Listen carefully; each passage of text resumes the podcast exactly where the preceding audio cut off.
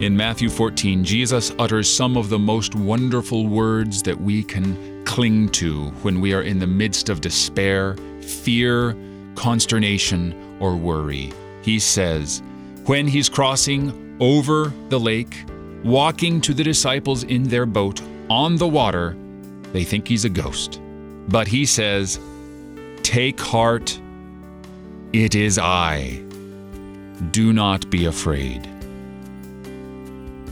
What wonderful words for us to cling on to when we are in the depths of despair, when we are weighed down with the dissipation of this life, when we are heavy laden under burdens of our own making or something someone has laid upon us.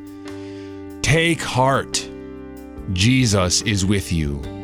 Do not be afraid for fear has to do with punishment, and Christ has already received all the punishment that we have deserved by our sins. Take heart. Jesus is with you. Jesus is for you. Jesus intercedes with the Father on your behalf.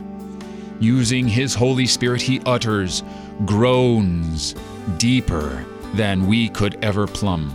He gives to the Father all of us in radiant glory, clothed with his own righteousness, and takes our place in death and leads us out in resurrection.